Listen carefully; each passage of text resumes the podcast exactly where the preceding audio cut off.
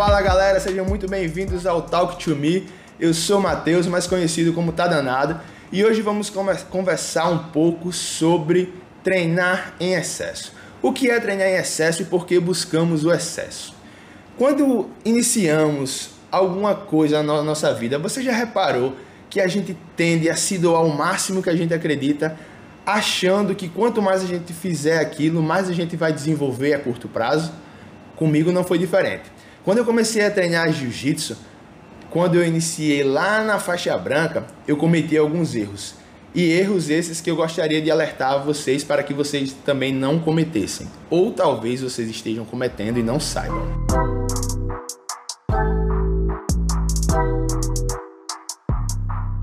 Quando eu comecei a treinar, eu fazia o que se chama de maluquice. Eu acho que essa é a melhor palavra para descrever o que, que eu fazia. Eu tinha um amigo que se chama Manuel e a gente treinava bastante. A gente acordava 4 e meia, 5 horas da manhã a gente estava na rua correndo, 10 quilômetros.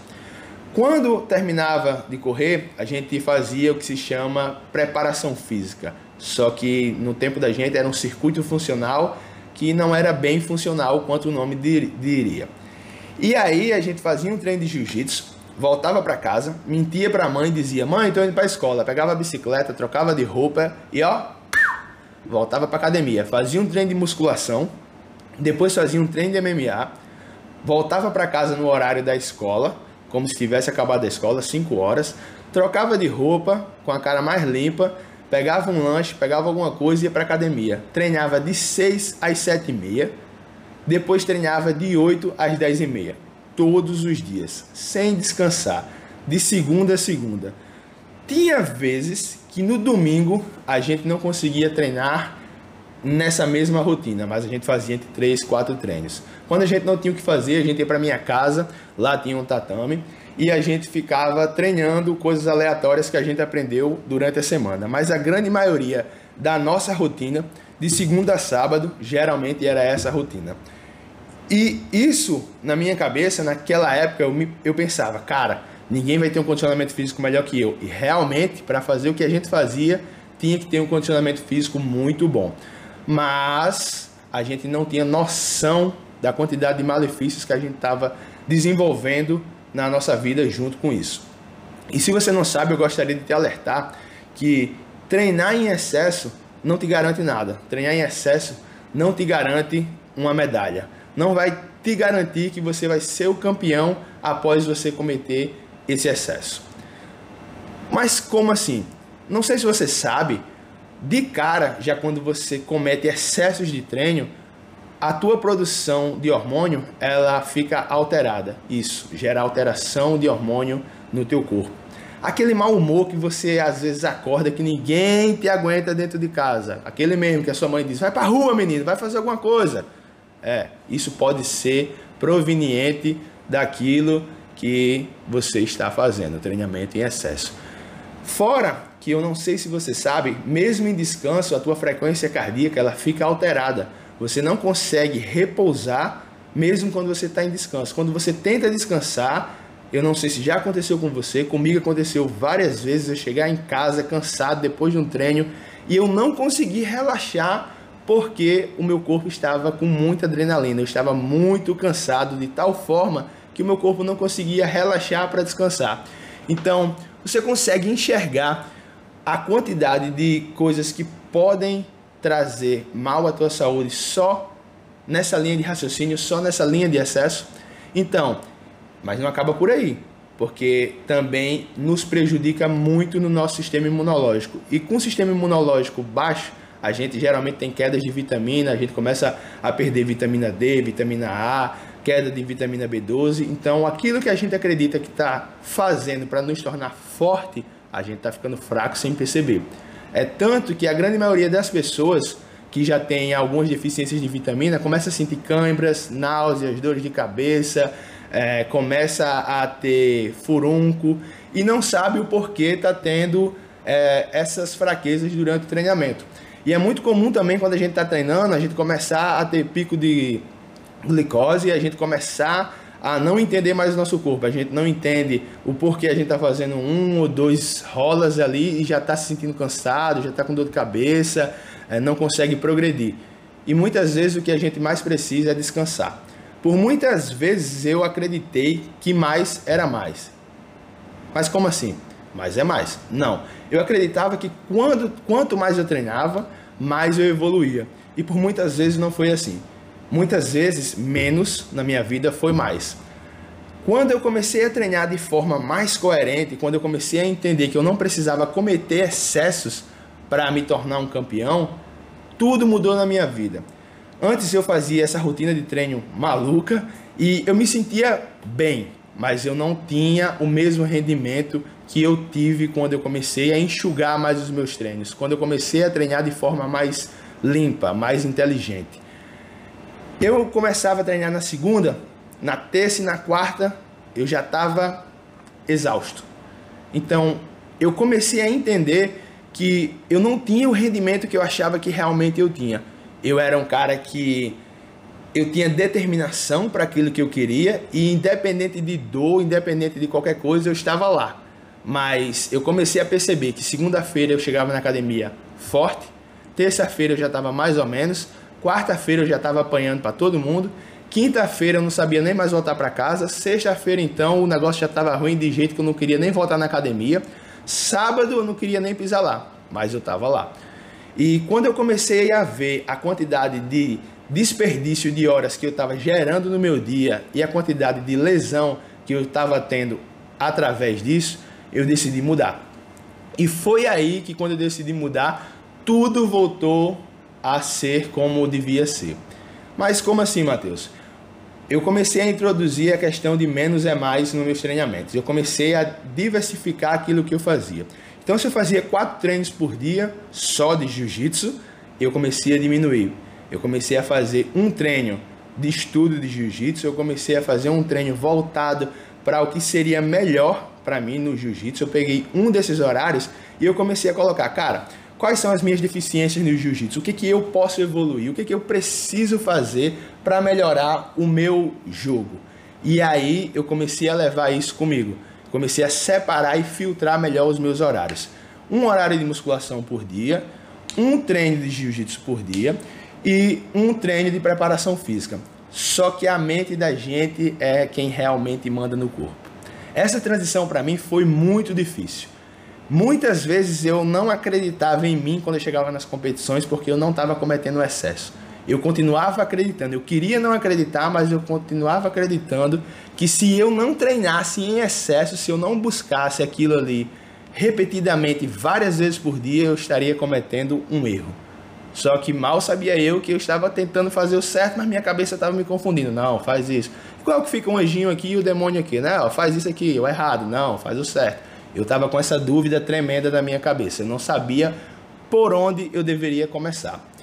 E quando eu realmente decidi mudar e treinar um pouco melhor, um pouco mais inteligente, eu comecei a ver e comecei a perceber que aquela quantidade de treinos não me fazia bem, desde o ponto técnico ao ponto de força. Por quê? Porque eu não tinha o descanso necessário, eu não conseguia acumular massa magra. Eu estava começando a perder muita massa magra e não consegui mais ter um desenvolvimento de força para o jiu-jitsu. Eu me sentia cansado, eu me sentia fadigado, eu chegava na competição, eu fazia duas, três lutas, meu corpo já estava exausto. E quando eu troquei a chave, quando eu virei a chave de vez, eu disse, cara, eu preciso descansar, eu preciso trabalhar como um atleta trabalha, eu preciso ser um pouco mais inteligente.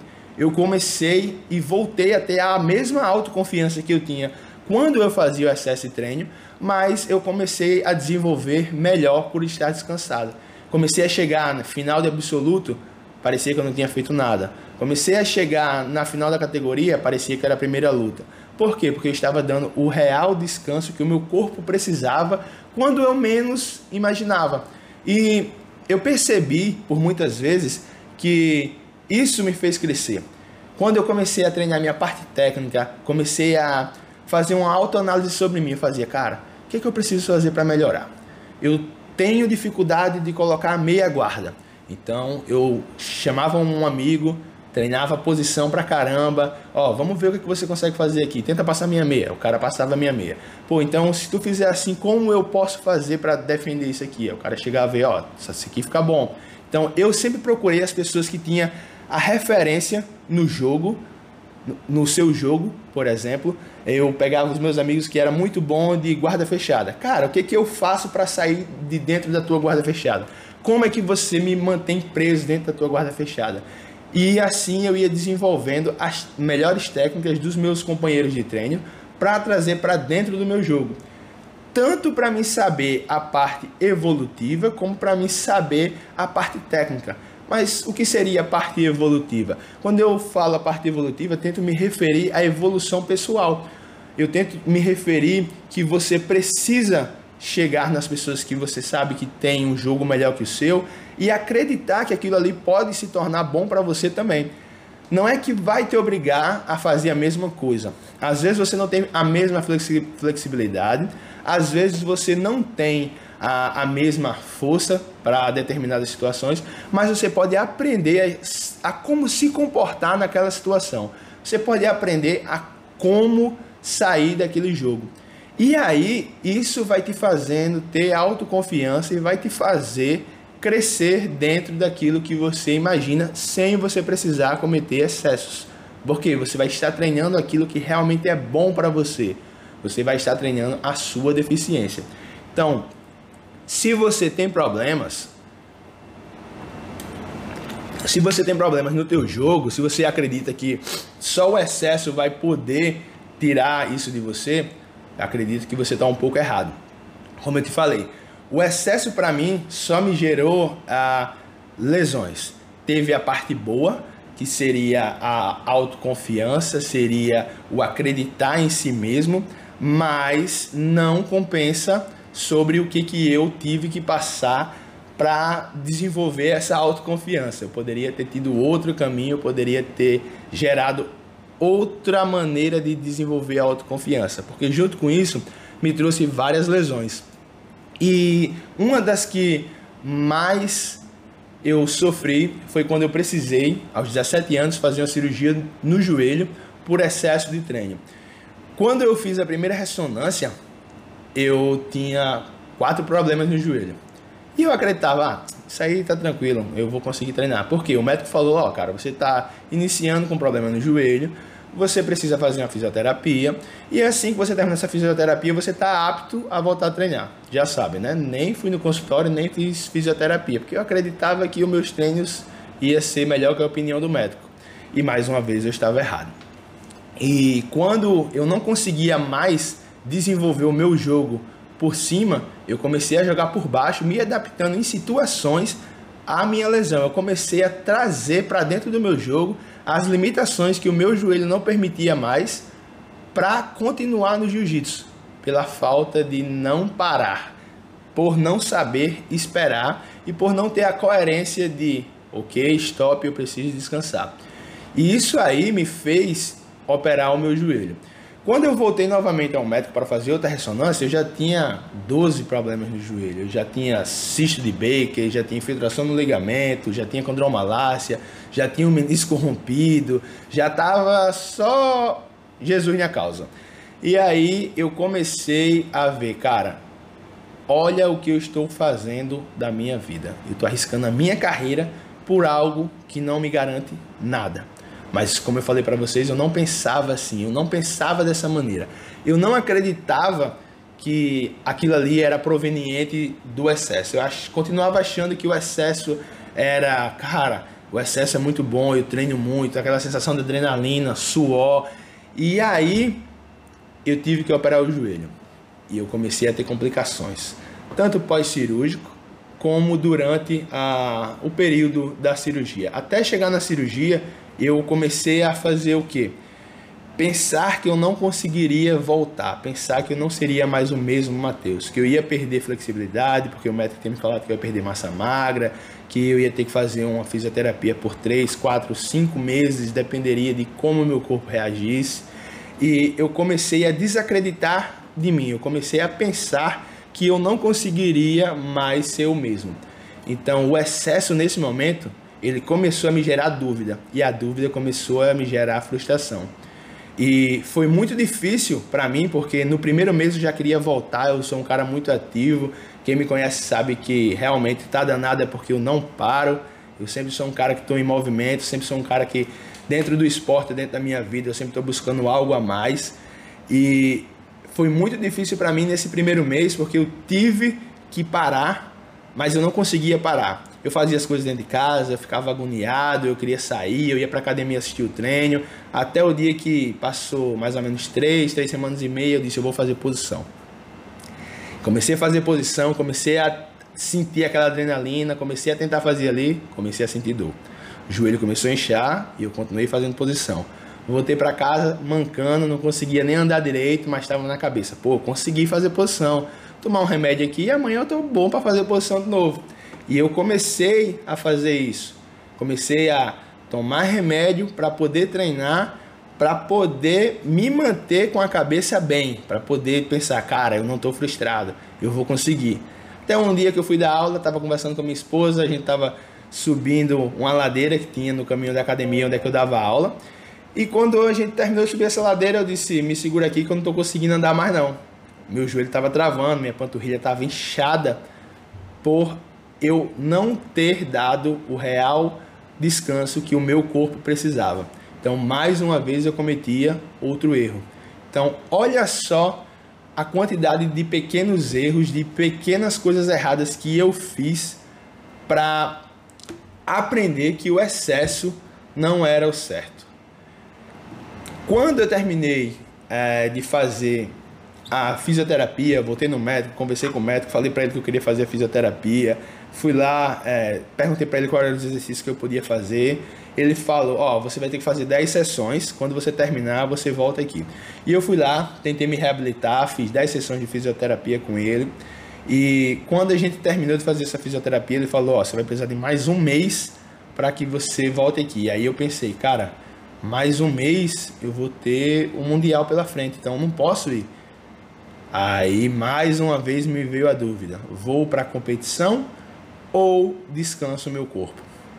Naquele momento a competição na minha cabeça já muito rápido. Cara, você precisa ir para competição, você precisa estar preparado. Só que eu não me via no quadro.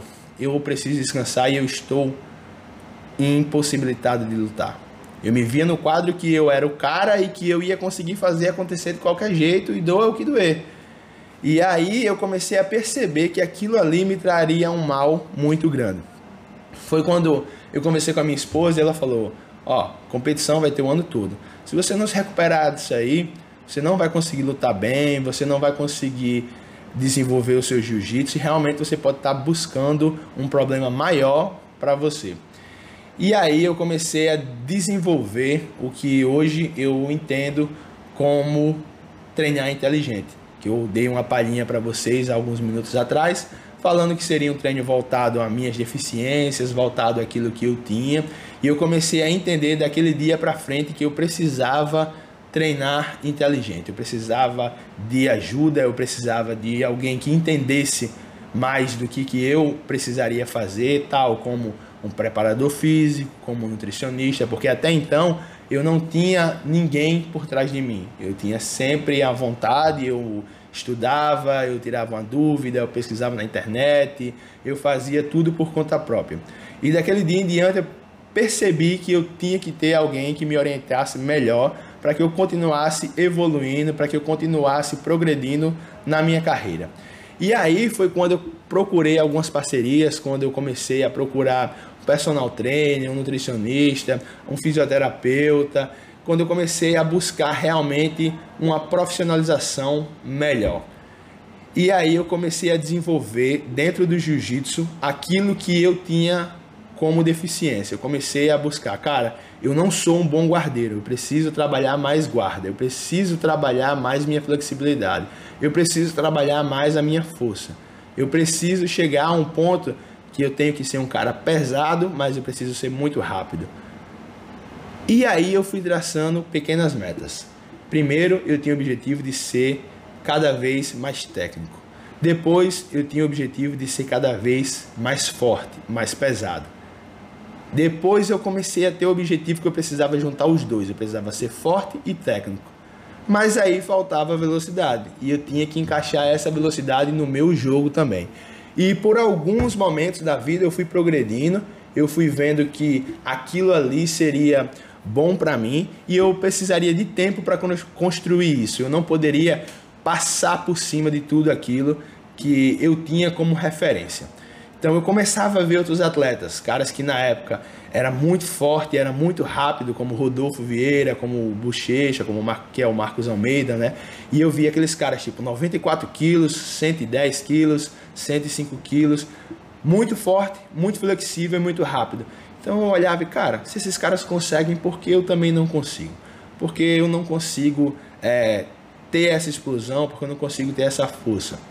E eu comecei a imaginar que eu poderia me espelhar naqueles caras para ser forte e para ser rápido, para ser explosivo, porque o Rodolfo tinha uma característica muito forte de isometria e o Bochecha tinha uma característica muito forte de ser um cara alto, pesado e explosivo. Então eu imaginava que se eu conseguisse juntar aquilo, ia ser muito bom para mim. Eu tinha o que eu imaginava, força e velocidade, mas faltava técnica. Então eu assistia muito o Rafael e quando eu via o Rafael Mendes fazer as posições que ele fazia com 70 quilos nos caras mais pesados, fazia, cara, esse cara é muito técnico, eu preciso ter essa referência. E dentro da minha academia, eu tinha o Bruno e tinha o Thiago, que eram os meus professores, que tinha o mesmo jogo, a mesma desenvoltura técnica que eles tinham. Eles conseguiam construir posições para a gente diariamente na academia que tudo era conectado. A gente raspava, passava e montava, raspava, passava e pegava as costas. Nunca era um movimento só. Sempre eram movimentos progressivos e movimentos de transições concretos, aonde a gente tinha essa capacidade de desenvolver. E eu tinha apenas que introduzir o que, que eu precisava, que era a isometria, a força e a velocidade. Porque eu tinha dentro da minha academia as referências que eu precisava para me tornar aquelas pessoas que eu me espelhava naquela época. E aí eu comecei a trazer para dentro da academia, a trazer para dentro da minha vida esse conceito de treinar inteligente, de buscar um pouco mais, de tentar ser aquelas pessoas com o peso que eu tinha, até eu começar a construir o peso que eu tenho hoje e tentar ser técnico, tentar ser rápido e tentar ser forte. Não sou forte igual o Bochecha, nem muito menos técnico igual o Rafael Mendes, nem sou tão forte quanto o Rodolfo Vieira.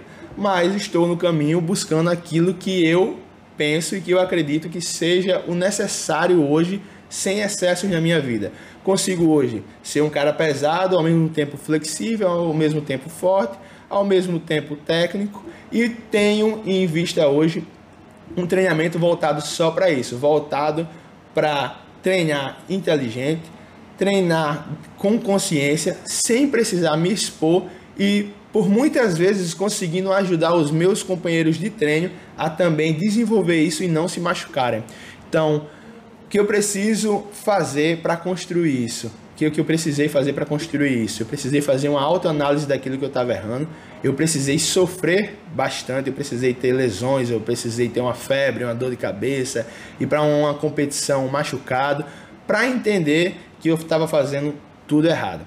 Muitas vezes a gente chega e acha, ah, para ser campeão eu tenho que estar tá sentindo dor, eu tenho que estar tá fazendo ah, algo fora do comum, eu tenho que ser o super-homem. Quando na realidade você não precisa ser o super-homem, você precisa ser você você precisa acreditar naquilo que você faz, você precisa ter consciência do que você faz e buscar aquilo que você faz com eficiência. Porque quando você tem eficiência naquilo que você faz, tudo fica melhor. Você consegue desenvolver tudo que você precisa, seja em qualquer área da sua vida.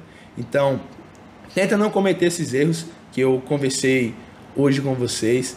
Tenta abrir um pouco mais a cabeça.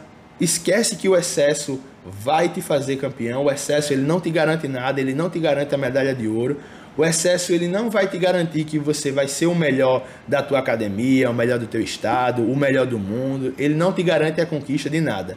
O excesso ele te garante apenas que você vai ter lesão futuramente, se você continuar em excesso, e que você pode ser uma pessoa frustrada por não conseguir os teus meios de busca em relação a, aos teus objetivos e isso aí vai te fazer ir lá para baixo, vai te fazer pensar que realmente você não consegue.